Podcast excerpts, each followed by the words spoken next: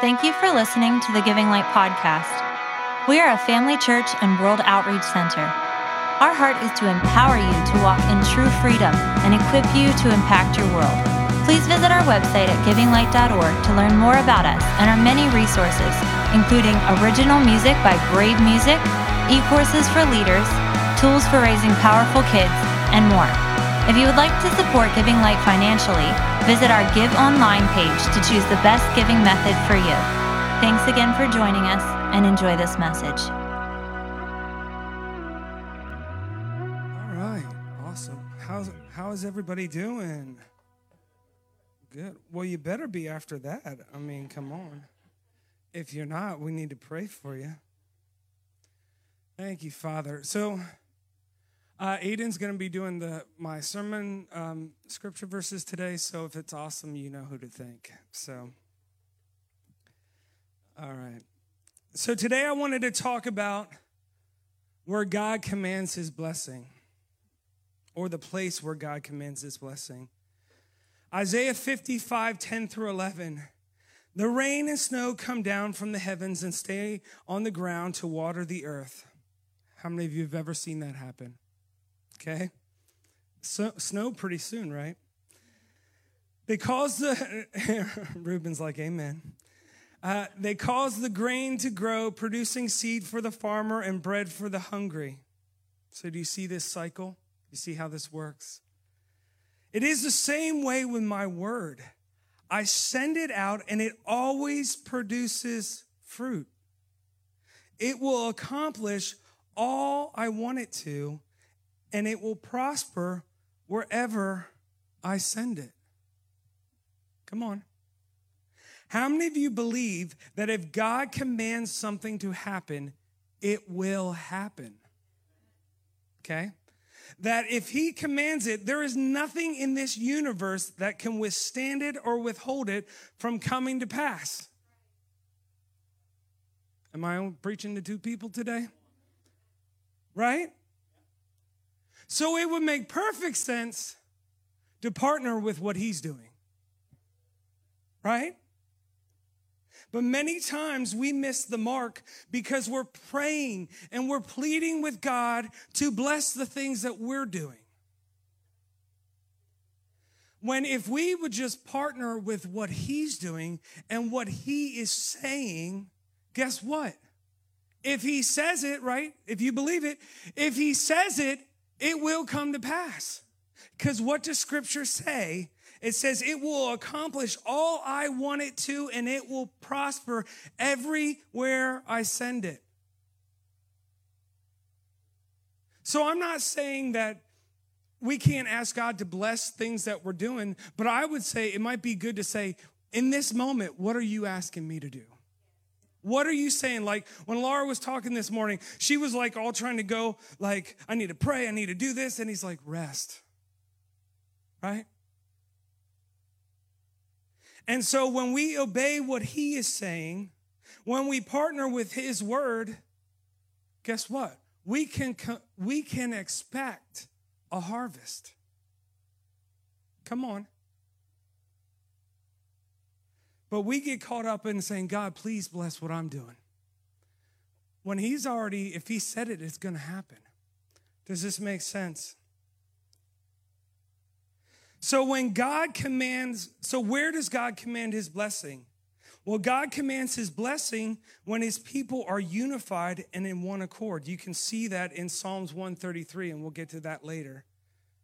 But we also know from John 17, 22, I have given them the glory you gave me. So this is Jesus talking, so that they may be one as we are one. So there is a glory that God reserves for us when we are one. Are you guys following this? There is another level of glory when we are unified. And we'll see in Psalms 133 that he commands a blessing when we are in unity. And we discovered if he says it, it will happen. Come on.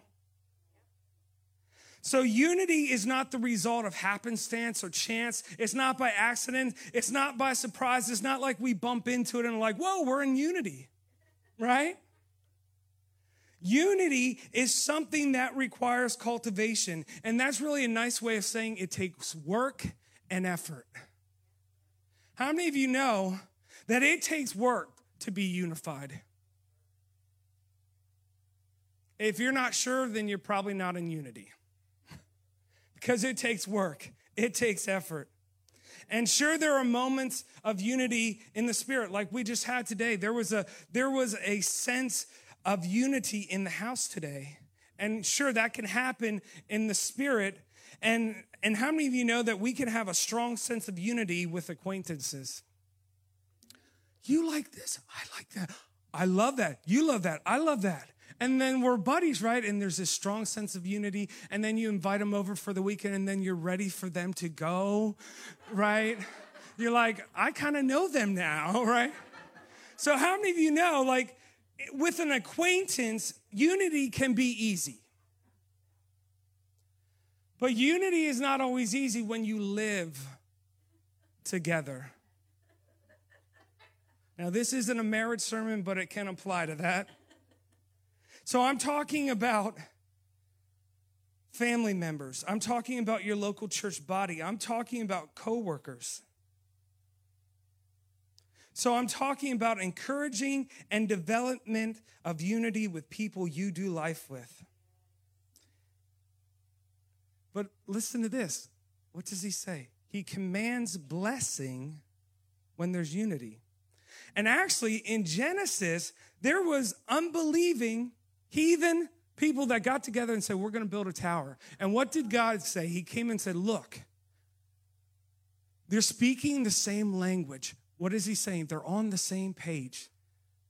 And if I don't break this up, there's nothing that they cannot do. In a group of unbelievers being in unity. Come on. So some of you may think that it's impossible, but that is the place where God has commanded his blessing.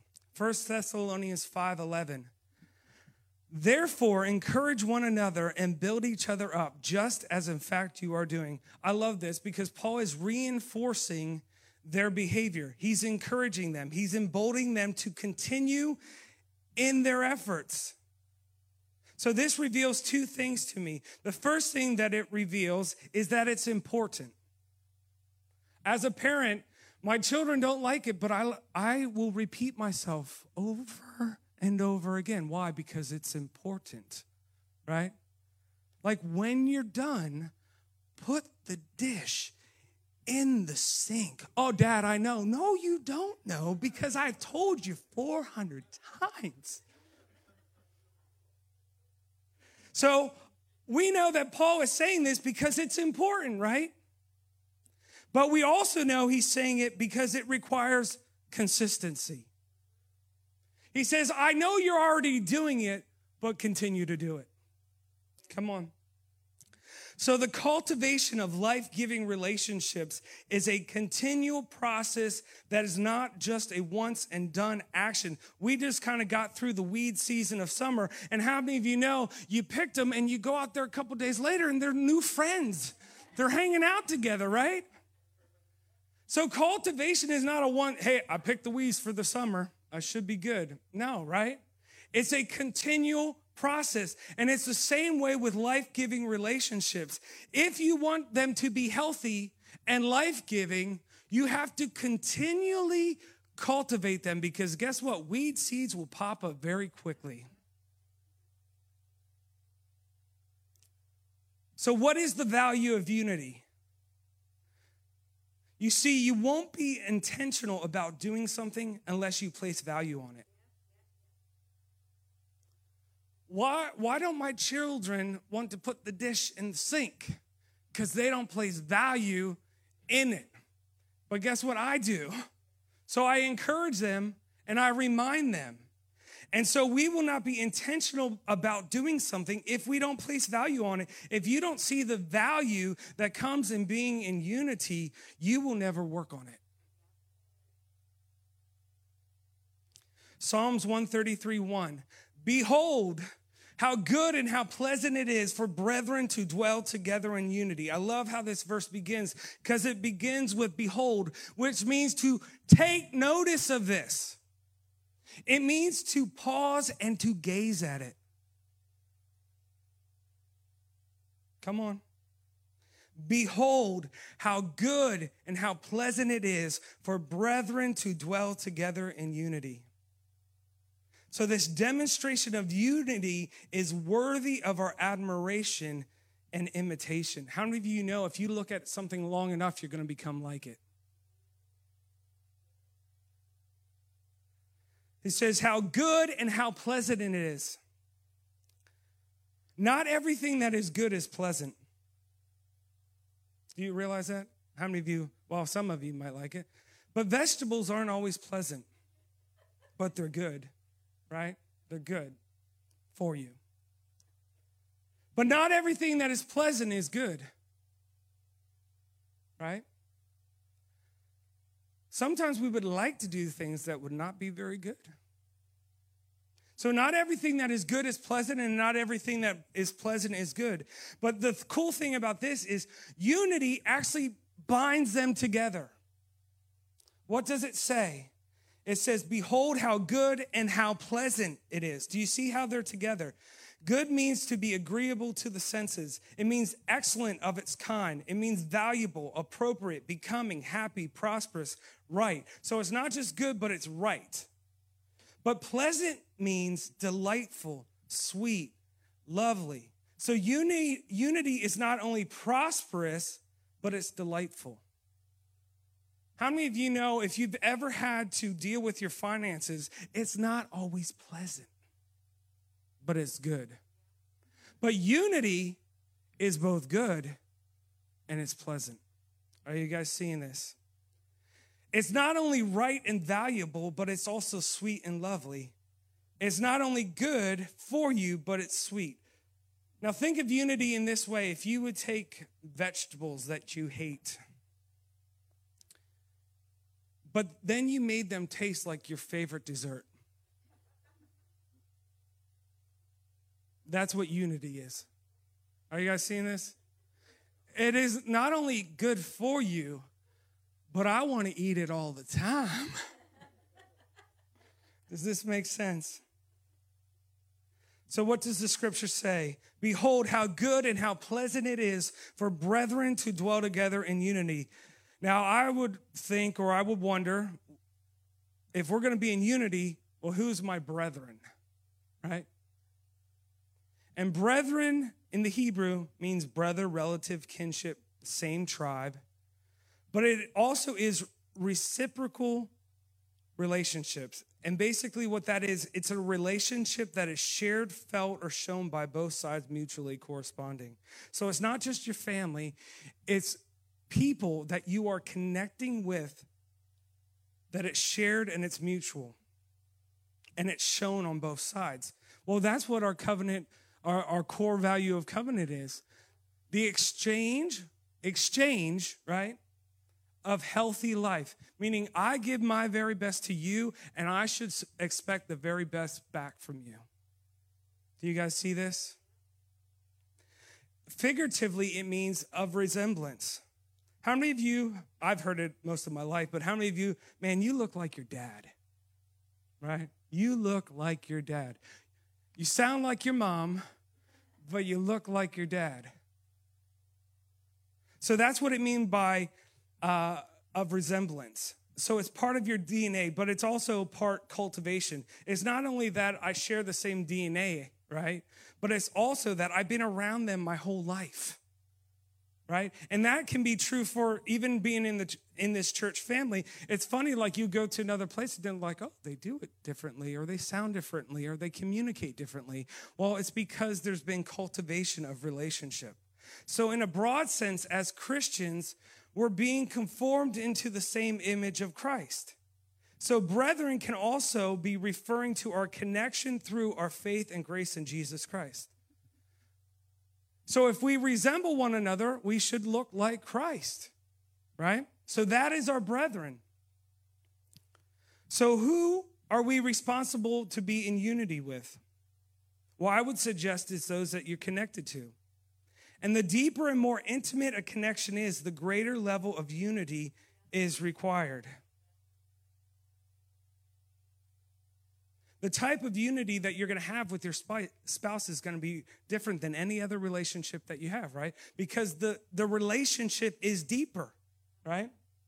But it requires greater level of unity, right? The unity, now get this, what does the scripture say? It says, Behold, how good and how pleasant it is for brethren to dwell together. Say, dwell together in unity. So, what does that mean? It means unity will be tested. What did I just say earlier? You meet an acquaintance, you're the best buds, and then you spend a weekend with them, and then you're ready for them to go. See, this is not just any brethren, it's people that you do life with. They dwell together. Behold, take notice of this, how good and how pleasant it is for the brethren who dwell together to be in unity. Come on. Amos 3 3. Can two walk together unless they are agreed? Can we answer that question? Can two walk together unless they're agreed? No, they can't. Agreement or agreed means to fix upon by agreement. Or let me put it in this way when they're talking about agreement, they're talking about a target. So if you're aiming at a different target, you won't be able to walk together. If you're not aiming at the same destination, you won't be able to walk together. Now, each and every one of us are different in, in, in multiple ways. So you can still walk on the same path if you are aiming at the same target. So you could be shooting it with a bow and arrow and hit the target, and you can be shooting it with a shotgun and you can hit the target. Does this make sense? So I'm not talking about ways in which we do things. I'm saying, are we aiming at the same target? Amos 3 3. Can two people walk together without agreeing on the direction?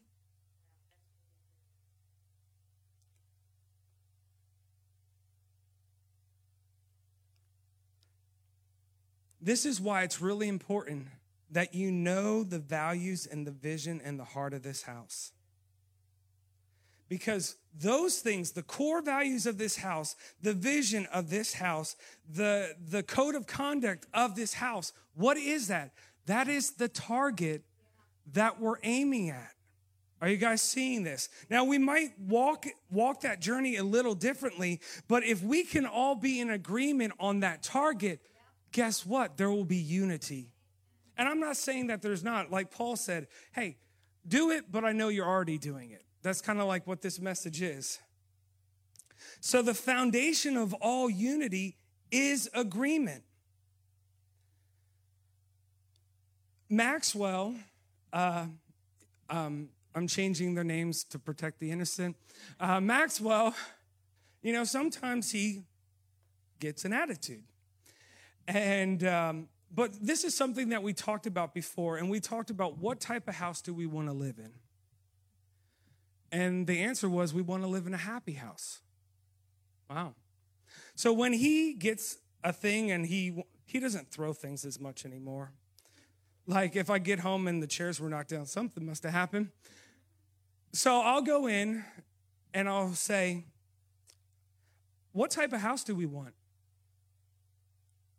A happy house.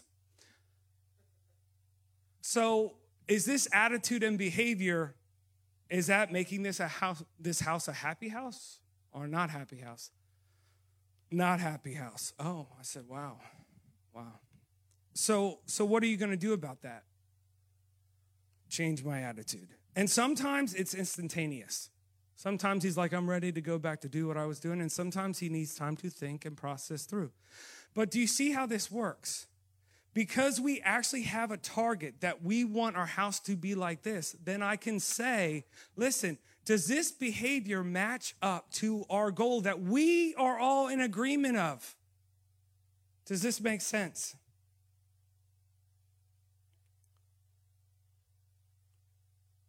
So that's why I encourage you to listen to the message, read and be familiar with the values and the code of conduct of this house, because then we can say, listen, this is our target. This is what we're aiming for. So, why is unity of the brethren so important? Psalms 33 1. Behold, how good, so it's good for you, but it's also pleasant for brethren to dwell together in unity. So, on a personal level, it's good and it's pleasant. But on a kingdom level, the unity of the brethren is a testimony to the world. What does it start out at the very beginning? It says, Behold, take notice of this, pause and gaze upon it. So it's not only good for you, right? It's not only pleasant to you, but it's also a testimony to the world. Romans 5 5 through 6. May God who gives this patience and may God who gives this patience and encouragement help you live in complete harmony with each other as fitting for followers of Christ Jesus. Then all of you can join together with one voice, giving praise and glory to God, the Father, our Lord Jesus Christ. So, what are the benefits of unity? It's good, it's pleasant, and it's a testimony. But this is where it gets better, and we kind of touched on it a little bit earlier. But it says Psalms 33 3. Actually, this Psalms is only three verses. Psalms 33 3. It's like the dew of Hermon descending upon the mountain of Zion, for the Lord commanded the blessing, life forevermore. So, this verse teaches us two vital truths. The first one is God commands his blessing when believers live together in unity. And the cool thing about this is most of Israel was uh, wilderness or dry, but this mountain the dew would be so heavy that the tents in the morning would actually feel like it rained all night. So this this dew was it had tons of it. And and so what would happen is the rest of Israel might have been dry and arid, but this mount was lush and healthy. So this is what it's relating to unity. So everything around can be dry, and desolate. But because we live in unity, we can have life and healthy relationship together. Does this make sense?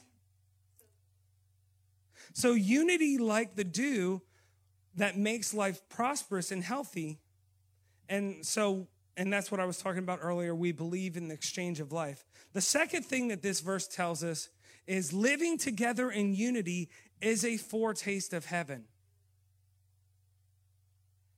Jesus teaches us to pray, Matthew 6:10, "Your kingdom come, your will be done on earth as it is in heaven." If it's in heaven, we can taste it here on earth. Okay?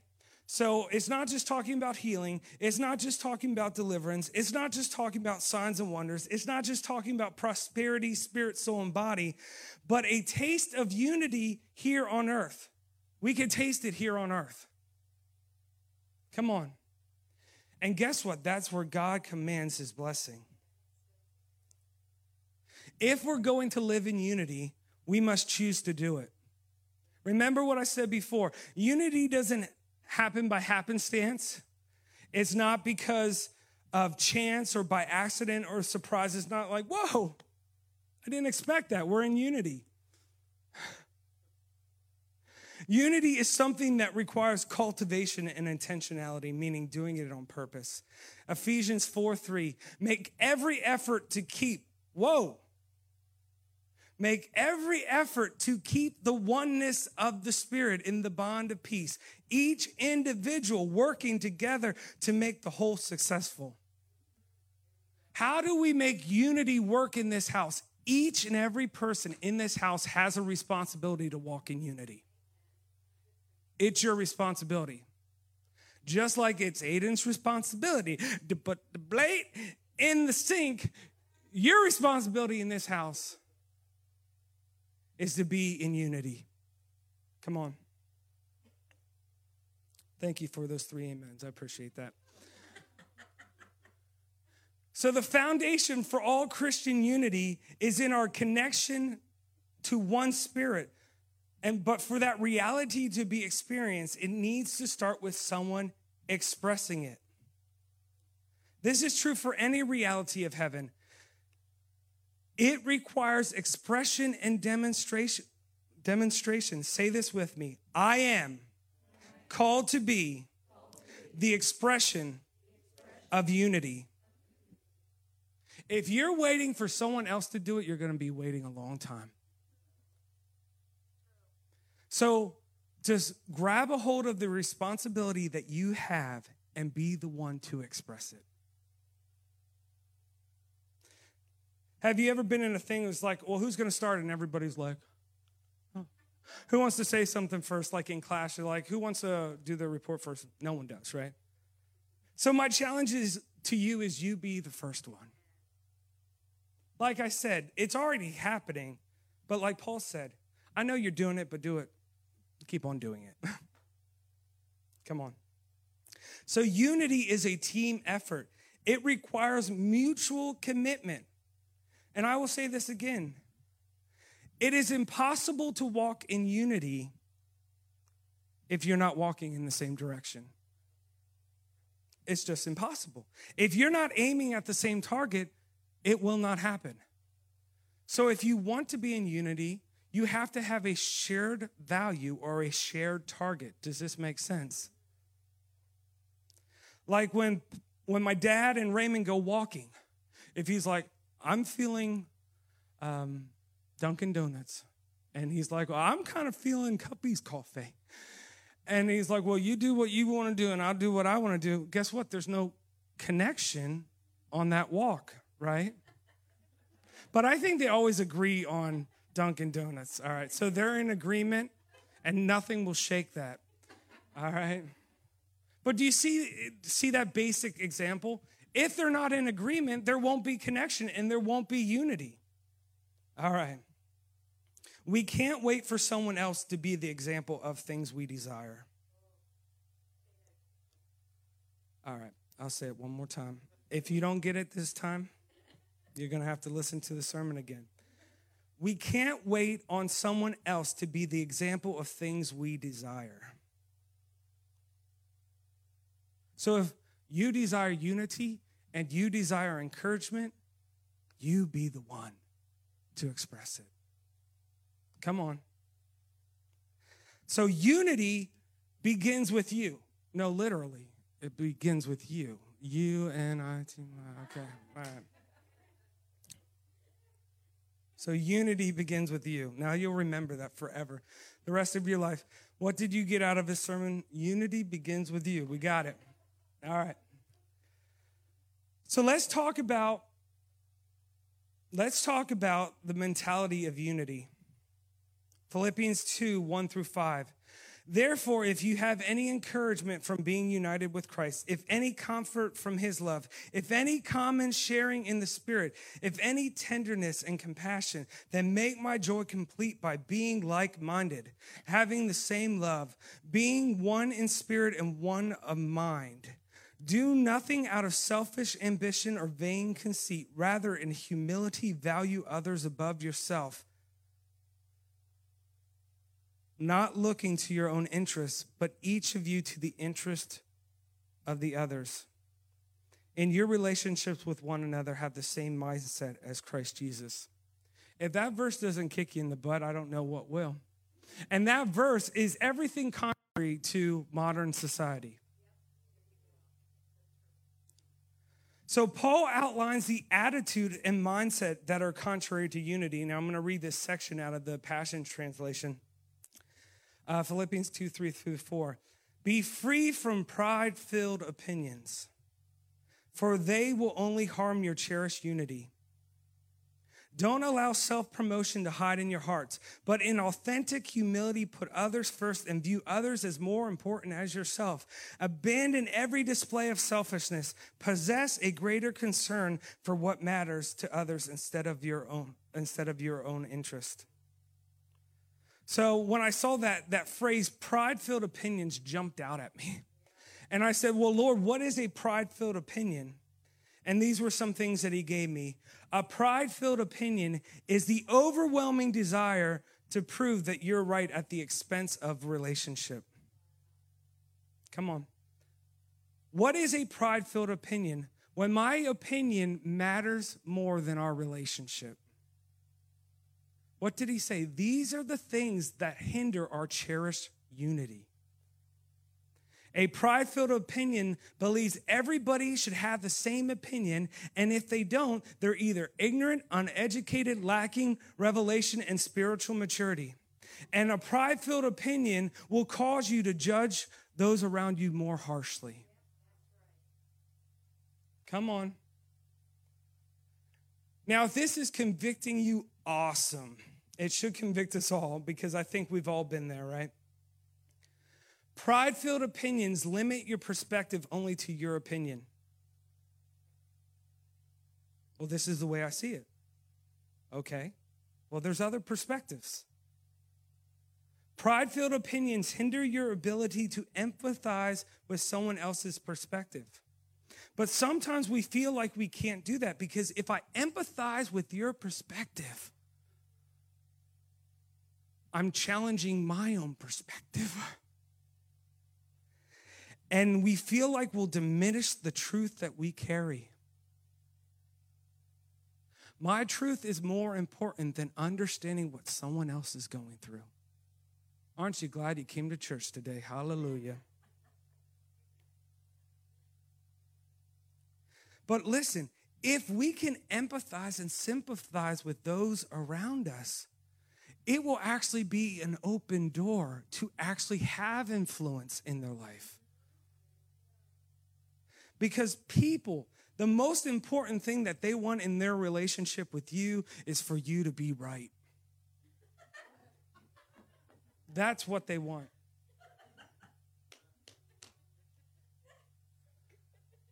If you didn't catch that, that was sarcasm. All right. A pitfall that I see many believers fall into is when they get a revelation from the Lord, and their first response is to make sure the world around them knows and has that same revelation rather than allowing the revelation to become a part of who they are. And from that place, it transforms the world around them. My point in this is it took you 37 years to get that revelation, and now we're expecting people to get it in two seconds. But if we allow that revelation to become a part of who we are, it will just exude from us. Come on, guys. And from that place of trust, influence, influence can begin. I'm not saying that the truth that you carry isn't important or your conviction isn't valid. But if we want to have true impact on the world around us, we have to do it from a place of respect and compassion and understanding and love. And these mindsets, these pride filled opinions, these mindsets are adversaries to the spirit of unity. You can see this, th- this theme throughout scripture self preservation, self seeking, pride are attitudes we have to confront in ourselves if we're going to walk in unity. Now, I want you guys to get this unity requires a new way of thinking about yourself. I'm going to say it again. I'm allowed to say it again because I have the mic. Unity requires a new way of thinking about yourself. If you're going to be in a unified relationships, you're going to have to view yourself a little differently. Does this make sense? Because what happens if you don't, this pride filled opinion rise up, and then they're like, well, they don't think like I do, so Let's shut them out. No one's ever done that in their whole entire life. I don't know. Must just be preaching to myself. Philippians 2 4, not looking to your own interest, but each of you to the interest of others. Unity is the ability to see what is best for the whole, not just what meets your needs. Listen, it is easy to, to originate an idea. How many of you have ideas all the time? But how many of you have the work ethic to make them all come to pass? Come on. Like I could say, hey, Ruben, like, I need a pool. He doesn't do pools. So maybe I could talk to Ruben and he could do pools. And then I make it real spiritual with them and say, you know, I really feel like there's a water anointing over you right now. And, um, right? Because I'm looking at my own interest, not the interest of Him. Does this make sense? And I can make it sound real spiritual. Philippians 2 3. Do nothing from selfish or empty conceit through factual motives or strife, but with an attitude of humility. Be neither arrogant or self righteous, regarding others as more important than yourself. So, Paul is confronting this mentality of disunity, and he uses the word factual. And a faction is a party or a group that is often argumentative or self seeking. It's a party spirit, especially when marked by dissension. If you're not sure what I'm talking about, go on the internet for about three seconds. I have my tribe, you have your tribe, and we will not cross paths, and we will fire.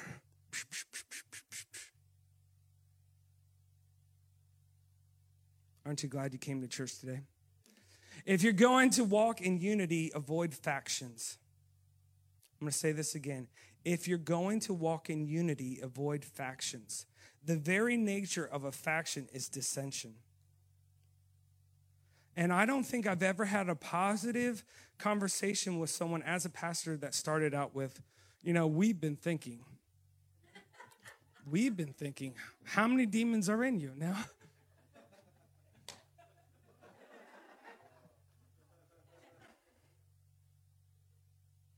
We've been talking. Come on.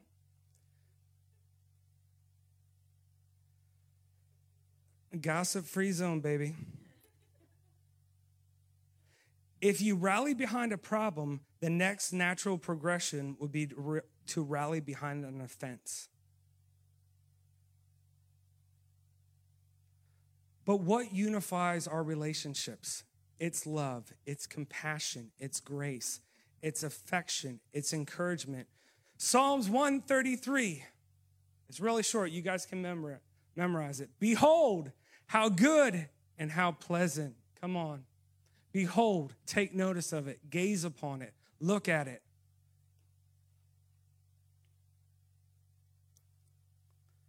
Thank you, Father. One of the first signs that we're unwilling to understand someone else's opinion or their perspective is to call them names, classifying them because of their opinion. And name calling is just classifying people so you don't so you don't have to all so that you can ultimately dismiss their position. Oh, they're just legalistic. They're controlling. They're immature. They're undisciplined. They're uneducated. They're not perfected in love, they're under the law. Religious name calling undermines unity. Now, I'm not saying that these are happening in our church, I'm just making a statement. All these names might have an element of truth, but if we want to walk in true unity, we have to stop name calling in the body of Christ. When we classify people by name calling, we're basically saying their value is centered around the opinion that they hold. And name calling is just an excuse for not walking in love, compassion, empathy, understanding, and wisdom. Do we have prophetic people in this house? Well, then you can see the good in anyone. Is there a person in your life that seems impossible? What names do you give them? Okay, maybe I should move on from that one. Are there people in your life that seem impossible? Well, what name do you give them? Difficult. I could go through a couple, but I'm sure you guys know what I'm talking about, right? I want you guys to get this. You will pull out of people what you see in them. You will pull out of people what you see in them. Have you ever seen a relationship? Well, they just fight like cats and dogs. They're pulling out what they see in the other person. Are you guys following me? Are you prophetic people in this house? Then you could see the gold in them. And if you see the gold in them, you can pull it out. Come on. Are you guys following me? I'm not saying it's not difficult to see it, but I'm saying that you can see it. This is so good. Ephesians 4 2. Always be humble and gentle, be patient with each other, making allowance for each other's fault because of your love. I want to say this again making allowances for each other's fault because of your love. Come on. What does unity start with? You. Because of your love. Are you guys seeing this?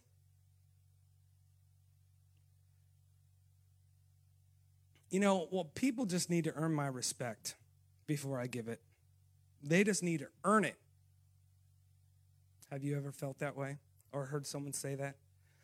You see, honor has nothing to do with the person you're giving it to, it has everything to do with the type of person you are. Listen, it is so much easier to honor someone that is honorable. Easy. Actually, it's a joy to do it. Anybody know what I'm talking about? Honor reveals your character, not theirs. Jesus said, If you love only those who love you, what reward is there for that? Dear Jesus, help us. Help us. 1 Peter 3 8. Finally, all of you should be of one mind, sympathize with each other, love each other as brothers and sisters, be tenderhearted, and keep a humble attitude.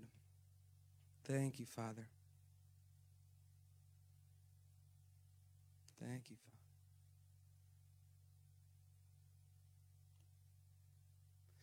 There's actually times in Scripture where unity will be translated as harmony. And if you're looking for unity to be a place where everybody thinks the same, you'll never find it.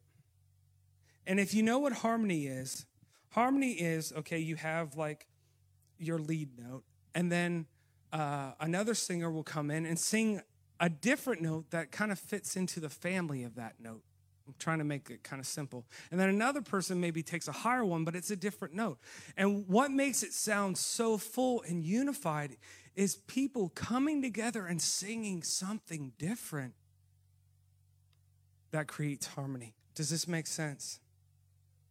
We all have different experiences, different expressions of the goal, and different convictions.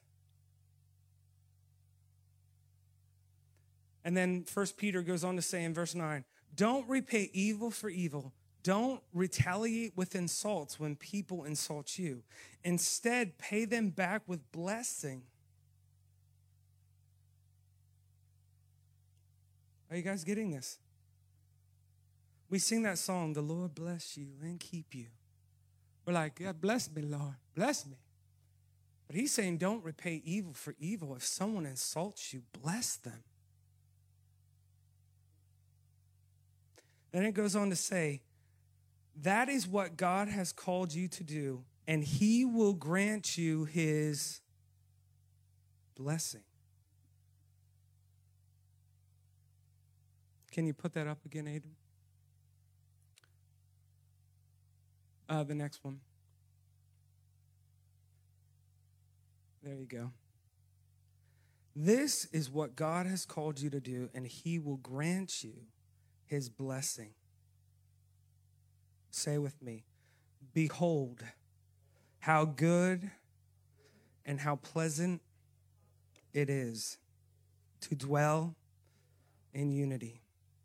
Come on. I feel like the Holy Spirit is already convicting, but I just want to have this time where we can just have a prayer of repentance. Are you guys down for that? Great. Awesome. So just pray this with me Father, forgive us when we allowed pride filled opinions to separate relationships, those that you called us to do life with. Set us free from all bondage of pride and arrogance. Send forth your grace to enable us to live in unity with those around us. Empower us to love as you love, to serve as you serve, to give as you have freely given. Unify us in your love. Let's just take a moment and allow the Holy Spirit to speak to us. The beautiful thing about repentance is the grace and the love that is poured out, the forgiveness. He's not withholding it, He's already given it. Thank you, Father.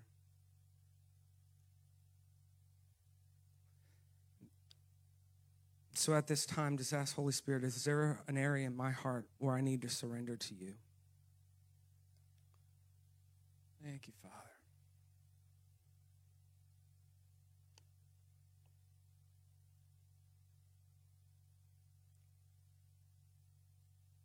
Just open yourself up to His voice, His truth. Let His love wash over you. Thank you, Father.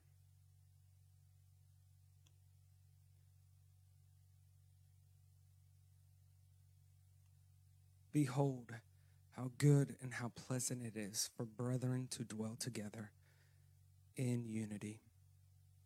Thank you, Father. Thank you, Father.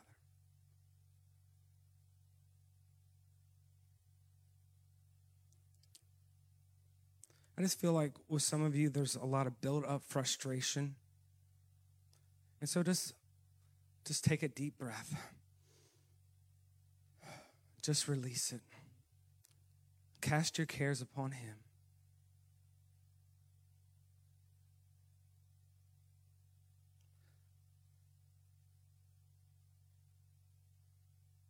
Pray this with me.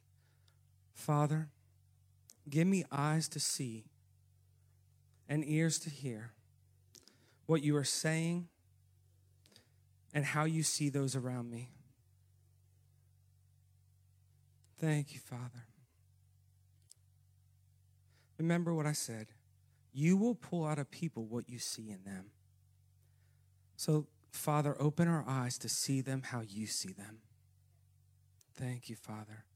In Jesus' name, amen. Could we have the healing teams come up?